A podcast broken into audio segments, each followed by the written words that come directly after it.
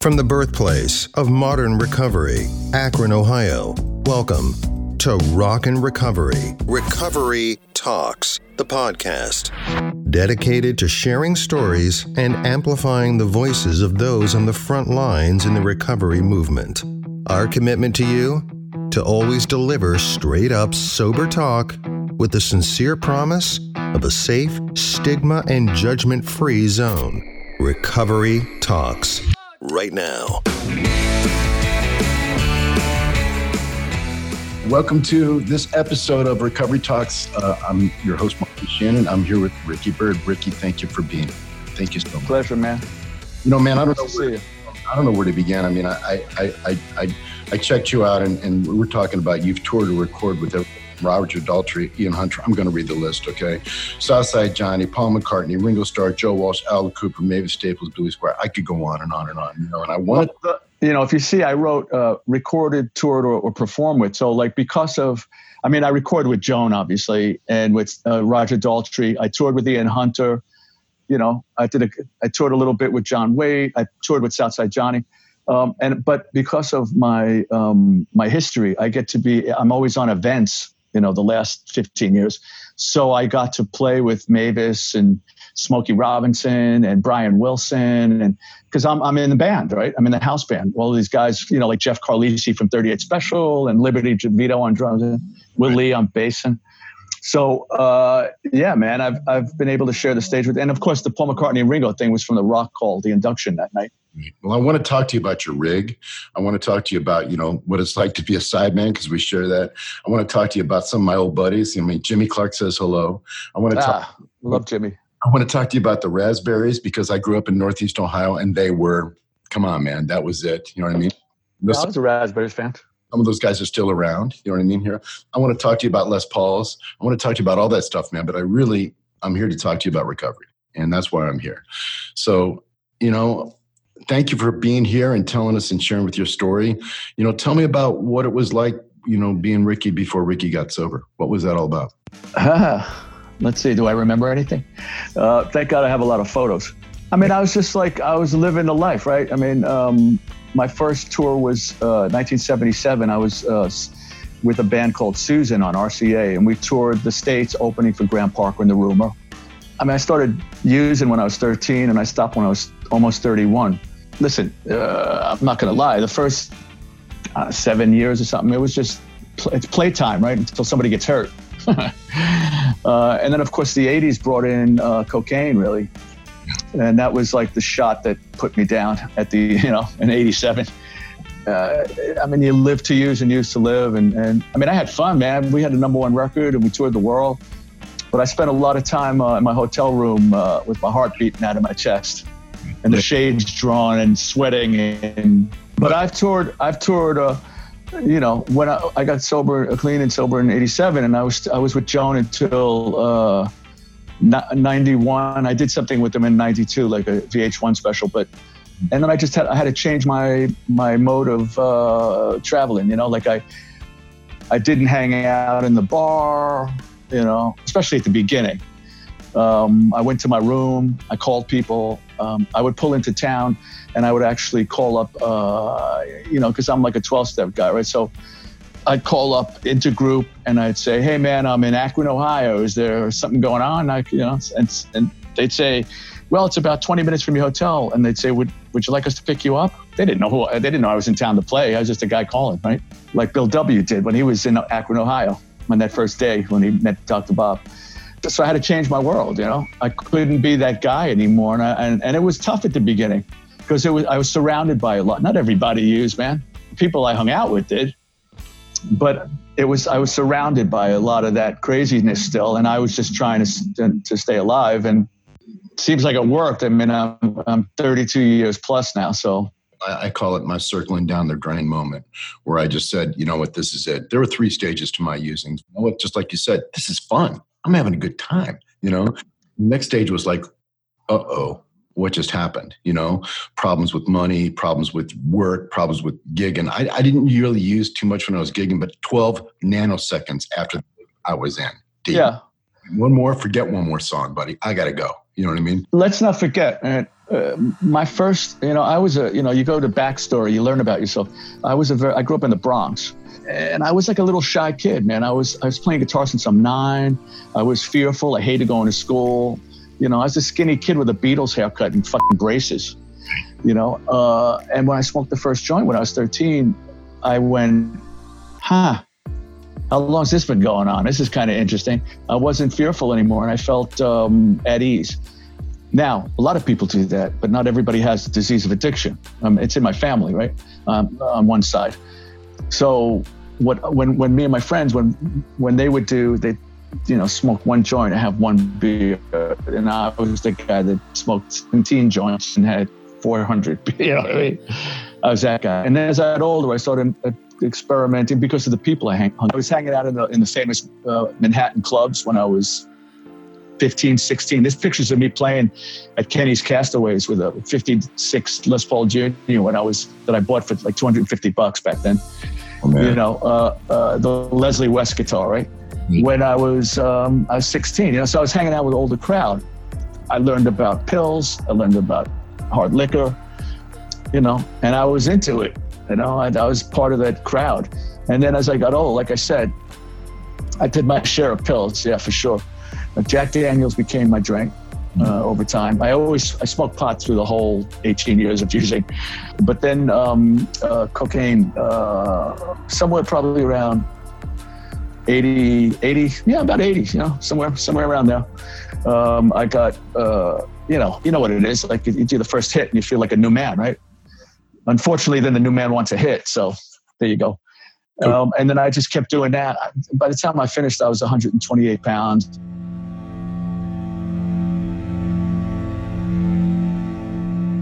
Cocaine for me was the first moment where I felt like I'm completely out of control. Where I, I mean, all the other stuff, you know, it never, alcohol was never my number one. It was always the, hey, let's do this, this, we'll get some booze, you know. But when cocaine happened in LA in the 80s, it was the first moment. I mean, I'm breaking in my friend's house because I know he's got it, right?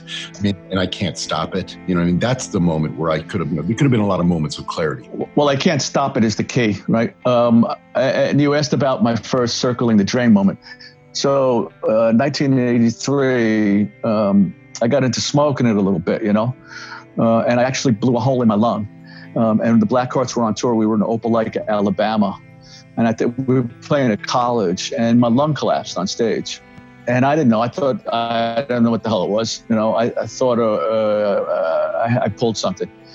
So I, I, re- I remember distinctly. It was the last song, and our road manager said to me, do you think you could do the encore? And I said, yeah, I'm just, I'll lean up against the amp. So I was leaning against my little, my Marshall half stack, right? When we finished, they took me to the college nurse. And she said, oh, you probably pulled something. She gave me some muscle relaxers. They took me back to my hotel room. I remember the, uh, my road, uh, our road manager, Elliot, was standing there. And I went to lay down and I jumped back up. I couldn't breathe. And I said, dude, you got to take me to the hospital. They told me if I would have gone to sleep, that would have been it. So my heart was moving to the other side. It was pretty serious and I was in the hospital down there for three weeks. But that was in 83. I didn't stop using it until 87. So there you go. After I got back to New York, which I swore I was done with everything, you know, in fact, the doctor down there, who was the head of the hospital, he said, You have the beginnings of emphysema. You can't smoke pot anymore. I didn't really smoke cigarettes. I smoked like cigarettes when I was really drunk, just yeah. for like the key, just for the Keith hand, you know? And, and, and I, he said, You can't smoke pot anymore. So I said, Okay. You know, I got back to New York and then you know little by slowly one thing led to another. That's why i believe in total abstinence because i had the need to not feel right? And if i started with a joint or or we'd, we'd go out right? And i i you know i'd have a, a jack daniels or something. And then i'd have a second one you know because that's what we do. And then all of a sudden i'd be calling somebody.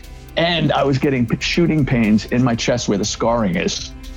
Like so people knew me because i was always holding my chest um, that was my that should have been it. 83. That should have been the time. But you know, everybody's got their own bottom. And 87, I was just like ready to go, baby. It's like I'm, I'm done. Mm-hmm. And I was lucky because I walked into my first uh, meeting, and I was just like, yeah, because all I ever wanted all my life was to be part of something. That's why I joined a band, man. you know. So when I walked into a meeting, there were like all these people just like me, but different. I was like, I love this. I know what it was like to try and to get back out there to start to play again for me. You know, being sober was was really a different thing. It was, you know, people say, "Well, could you not play?" Of course, I could play, but I, there was it was a difference. There was a difference in the way I thought about things. Mostly, it was in my head. Right? Can I do this? You know, could do I still know how to do this? You know, was it all state dependent? You know, so tell me about your first few rounds. Yeah, I I never had that feeling. I mean, I'm a ham anyway, so like I couldn't wait to get back on stage at least I don't remember having that feeling. Like I couldn't wait to get back on. I mean, I'll tell you right now, my playing now, it's a long time. I mean, has my playing is so much higher level than it was back then, and I was good back then.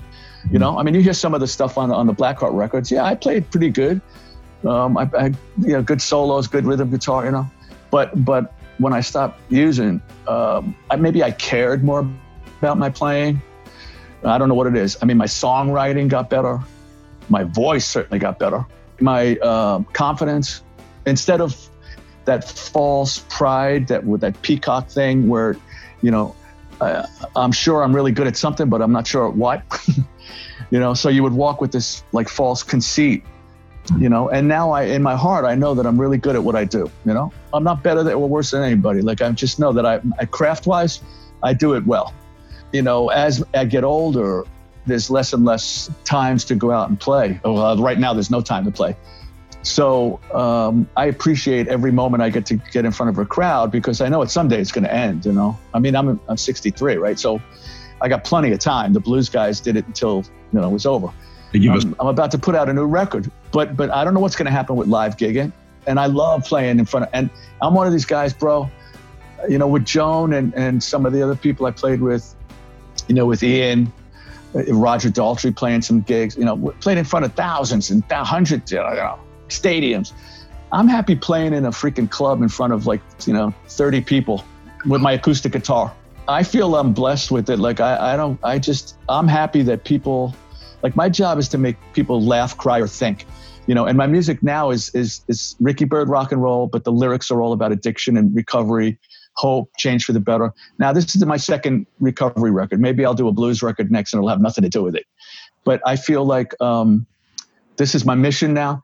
I go around to treatment facilities. I do my recovery music groups, which I miss horribly now. That's how my music turned into this because I walked into a place with like six songs about recovery. I stumbled into it. It's too long of a story. Hmm. But I had this, all of a sudden, I had this catalog um, and people were coming over to me and saying uh, after the uh, their the the group in treatment, they'd say, "Man, you told my story," or they'd be crying, or they'd be laughing. I love that song "Paranoid," you know, about uh, you know. Uh, I was looking out the window, you know. I thought somebody was coming in the window, but I was on the 17th floor, you know. Uh, so, so I was. I felt like I was. Um, I was hitting something, and I was hitting something where uh, they were identifying with the lyrics and I went, this is kind of cool, man.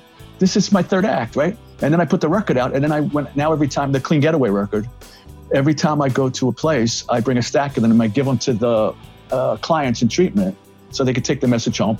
And I sell it to civilians or anybody, you know, the, outside of treatment so I could pay for the, the giveaways, you know, and pay for the music. I was 13 years old I tasted my first high.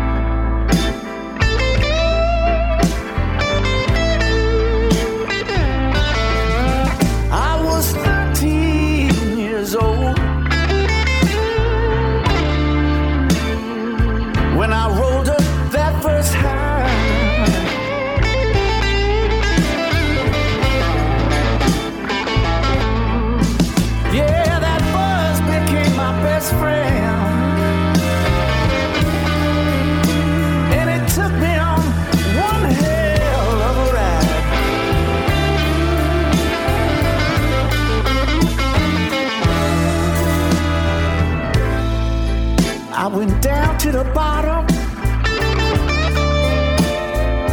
My life was stripped bare to the bone.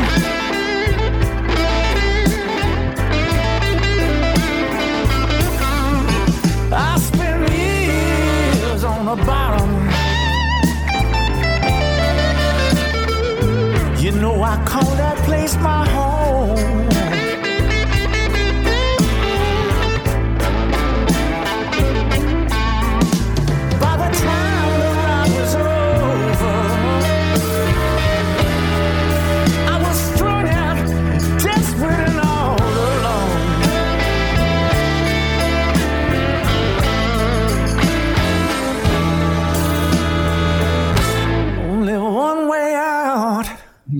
Ask you is is that you know I noticed that you went back and and you did the certified recovery coach thing. It's, it's oh yeah. That I, have really thought about a lot is you know I'm, I'm active in the community. I'm active uh, at St. Thomas Hospital in the detox ward. I, before the pandemic, I was there every Monday night. Man, it doesn't get any more raw than that.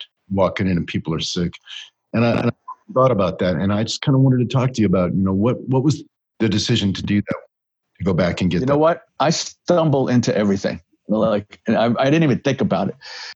I know why I drank and drugged emotionally. I understand physically there's an allergy. I wanted to know what actually took place in the brain when a person like me has the first one. And I and so I always thought about, yeah, maybe I should do that now. And I actually did a recovery music group at um, I think it was Betty Ford maybe, down on Tribeca, Hazelden on Tribeca. And the guy that got me in there, he said, I said, so what, what do you do here? He said, well, uh, you know, I, I do this.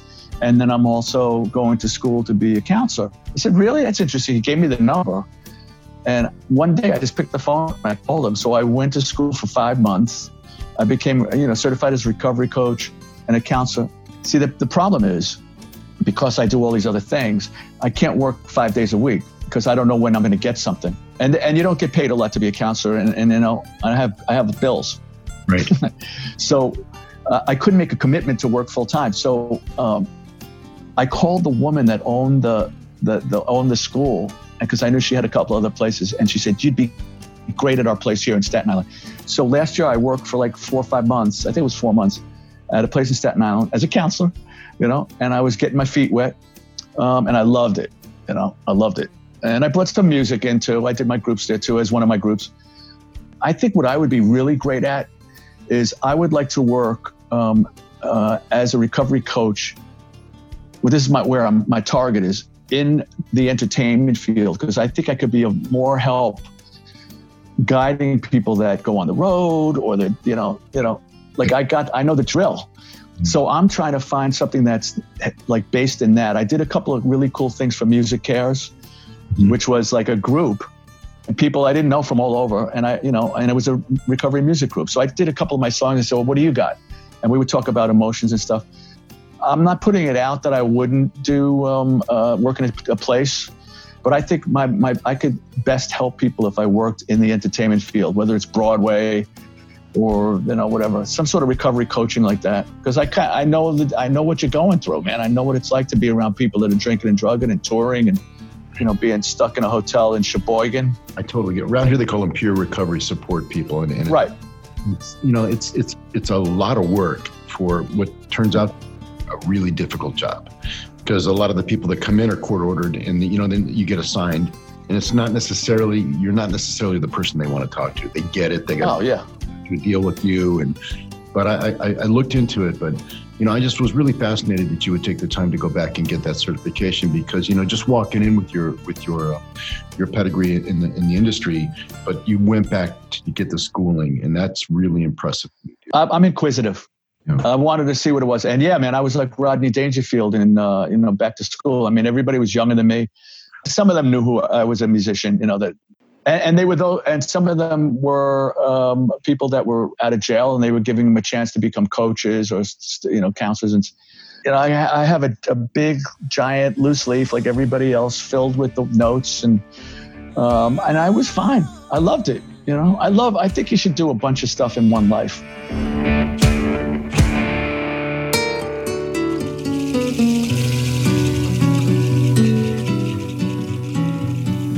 I feel, I mean, I did the whole thing. I, you know, I did the music thing, and then I got into the corporate world. I mean, and I did. I wore a suit and a tie for a while.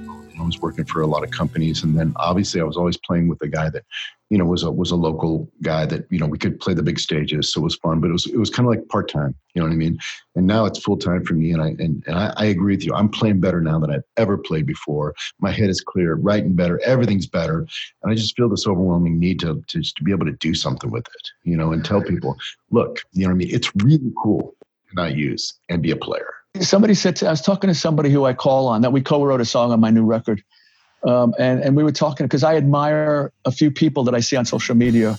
I'm a little bit of a late procrastinator and stuff, but I got to get busy. Like I got this new record. We finished it just before this happened. So the songs are all done. Mm-hmm. It's all mastered. I didn't get to take pictures. Of course, I need a haircut like everybody else, but you know, I'm now trying to figure out like, am I, do I want to put it out right this minute? Should I? Maybe I, figured. I think what I'm going to do. I kind of made a decision yesterday. My anniversary is September 25th, 80, uh, you know, 87. So maybe maybe the official release will be September 25th. The pre-orders will be uh, maybe on my kid's birthday in August. You know, so the people that got the that ordered in advance don't get their copy a month in advance because uh, I couldn't make a decision. It's like, wow, what am I? Why would I put music out right now? And, and, I was watching how she's doing these live things from her house every day. And my friend Jeff Kazee, who played with Southside, every Wednesday night he does this amazing thing for an hour. Yeah. And he advertises it like a week before. I've done two songs live since this happened in my basement, and I got really great response from people in recovery uh, and, other, and everybody else too. But, um, you know, I'm like lazy. It's like, oh. and then also I see like every single person is doing one.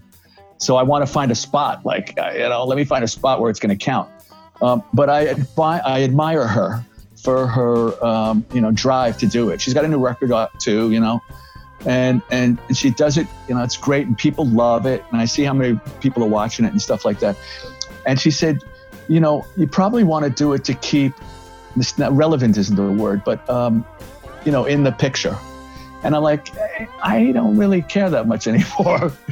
you know, I've had a really fabulous career. You know, I got some great stuff on my wall and some good statues. I wish the dough that came with it, I was smart enough to make it. But um, yeah, I'm good. You know, um, and I, I, I just want to put music out that that rock, helps people. Rocks. It's got a rock, of course, and there's some gorgeous acoustic stuff. But I just want to be able to put music out that it, it affects people, and then they write me. They send me these messages. You know, PM me, and they go dude. I mean, I had one guy that say said uh, that was in treatment. He, when he got out, he wrote, "I was I was packed and ready to leave, and I heard your group, and I decided to stick it out for the whole thing." And I went, "I'm being of service. How cool is this?" And I'm rocking and rolling. you know, like I've, I've I've combined two things that I love to do. I like you know, but once again, my next record, I may put out a freaking acoustic blues record. I don't know. Or maybe I won't put out any more records. I don't know what I'm doing. It's like, the hell?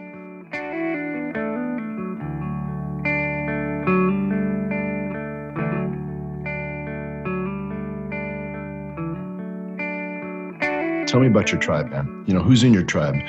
people that you go to. I, I, I mean, I, I've got people. I mean, obviously, I've got, you know, my head honcho, my, my trail guide. You know what I mean? Sponsor and all that stuff.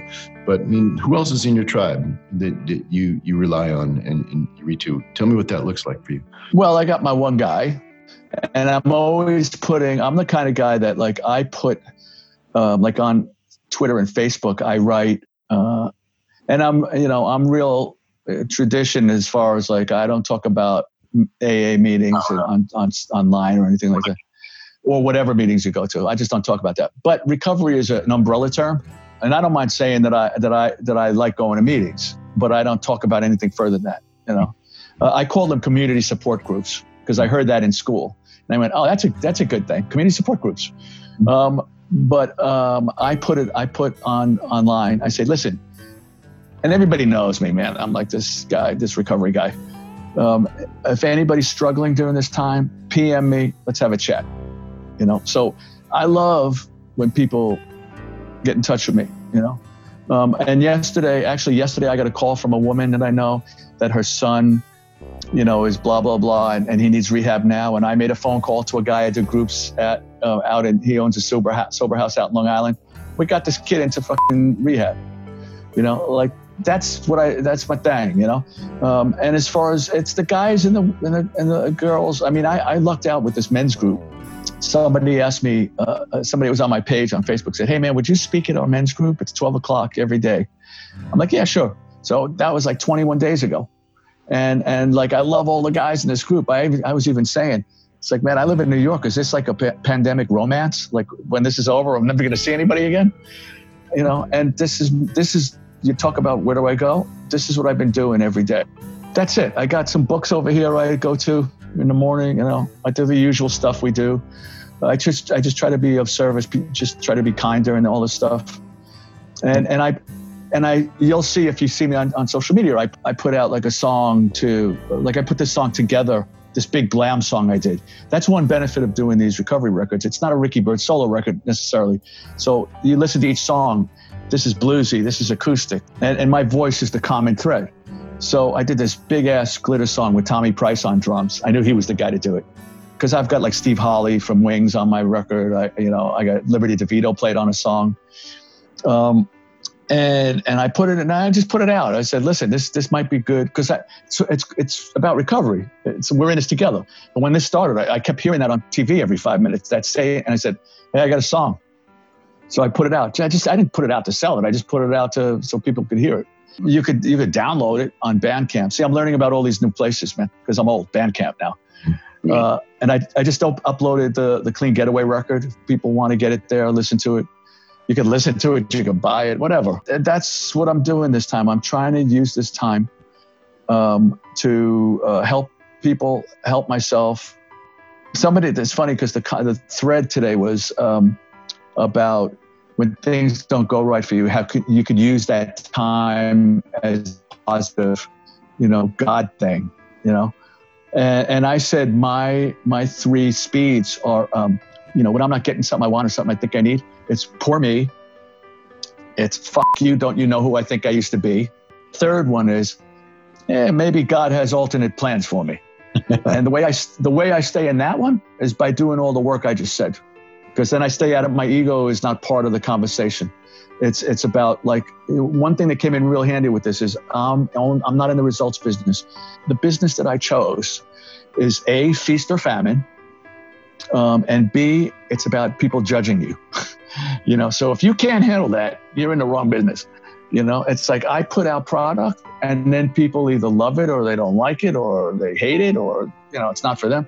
It's up to me to not really, it's up to me to just understand that I did really good work and then it's the world's thing. And, and I'm not there to go, oh no, they didn't like it. Well, you know, like you know when they, they joke about like you get 12 reviews and the 13 and they're all great and the 13th one sucks and that's the one you focus on well i listened to I listened to your music man and i was i just want to tell you that totally dug the tones on on clean getaway i mean you know that was really a really cool minor blues you know i was wondering if you're using a 335 or whatever but just really tasteful oh that's a good question really really tasteful it was either it was either 335 or some p90s in the front position i don't know what it was but i mean in better yeah, i'm thinking it was my epiphone flying v i'm not quite sure I'll, I'll have to ask my co-producer, um, but uh, that's Bobby Whitlock on B3.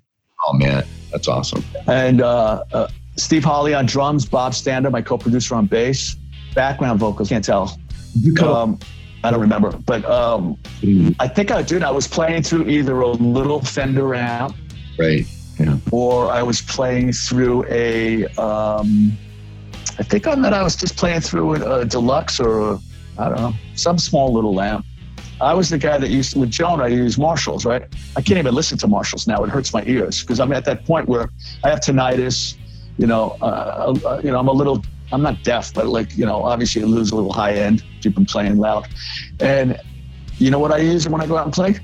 I got a 15 watt Fender Pro Junior. You know why? Because I went to the Iridium in New York and saw Jeff Beck there, and he was using, he had three of them, but he was only plugged into one. I went, what? So do you use ears or you like wedges? Ears or wedges? Oh, wedges, wedges. So yeah, I I, I just got a, I got a, a 64 uh, uh, deluxe that I just have redone, and it's it's all I need. It's all I need. It's not a lot of amp, you know what I mean? But I put it through the wedges, and it's all I need. But you know, on the bigger stages, I've got an old blues breaker that I use. You know what I mean? Because oh, that's a good one. Yeah, I've used that in big gigs. That is a lap. It's got no master on it. You just turn it up.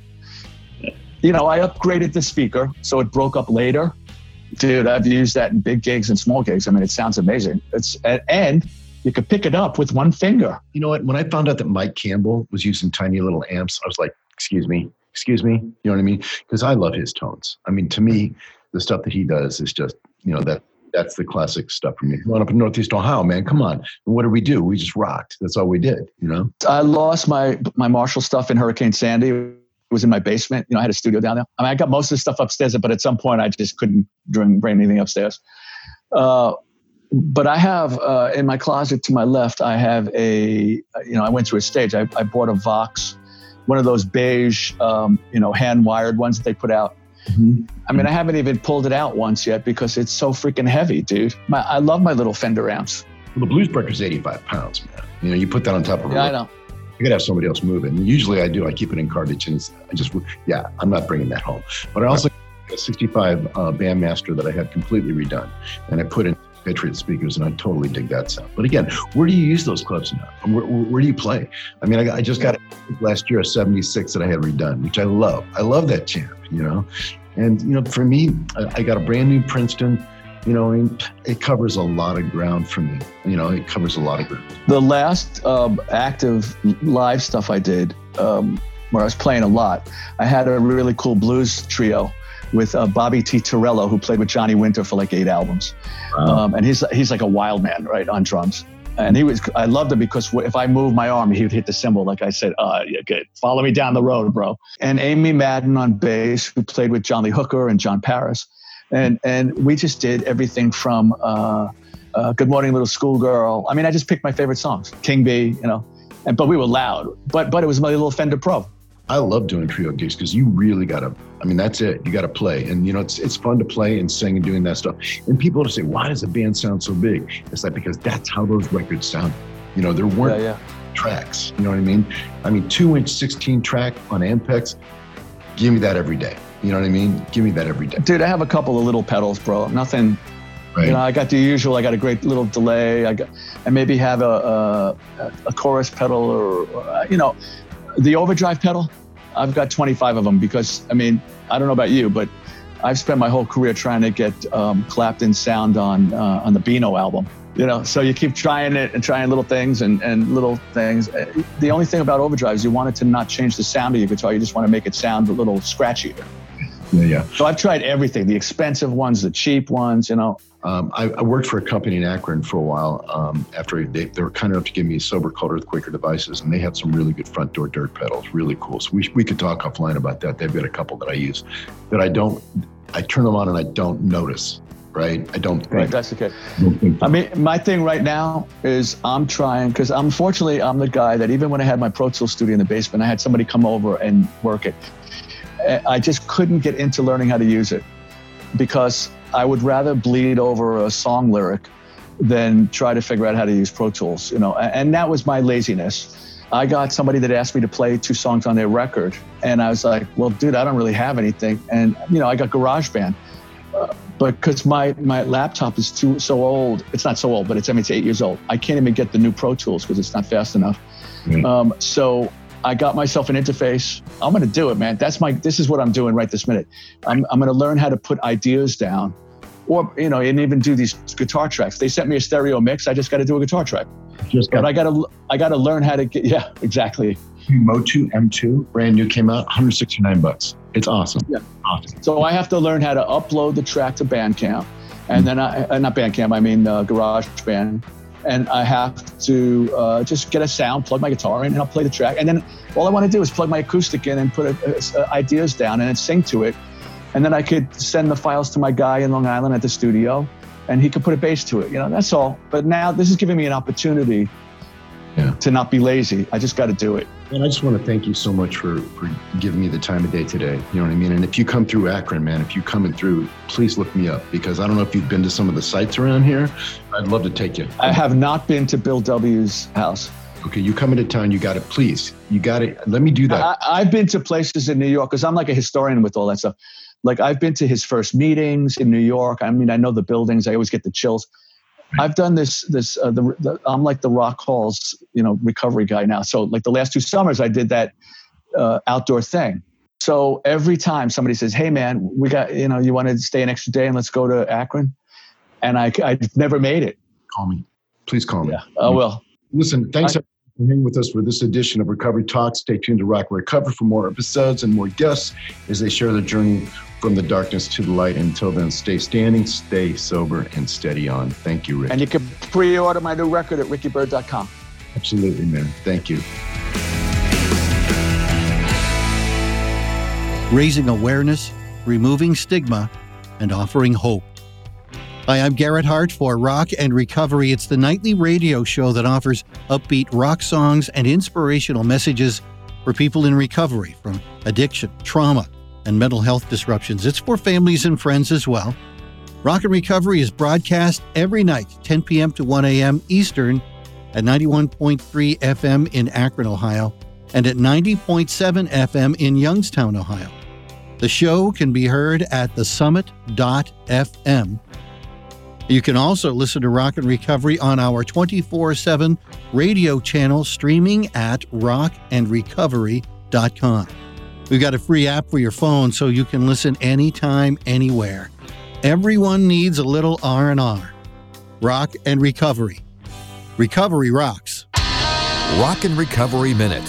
Recovery rocks. I saw musicians that I knew before they had such a problem, and they had lost their ability to play music and sing, and that scared me to death. Joe Vitale, legendary session and touring drummer for Crosby, Stills and Nash, Joe Walsh, Ringo Starr, and others, has been witness to the destructive effects of addiction on musicians and their families and loved ones, and the relief that recovery can bring to his friends and fellow performers. I have such a great respect for music and, and, the talent. And I respect music too much to jeopardize that. And I work too hard to just throw it away. Talking about responsibility, the band depends on the drummer to keep time. And if the drummer's messed up, then the band will be messed up, and then you'll be looking for another job. Hear the full interview and learn more at rockandrecovery.com. This has been a Rock and Recovery Minute. Recovery rocks.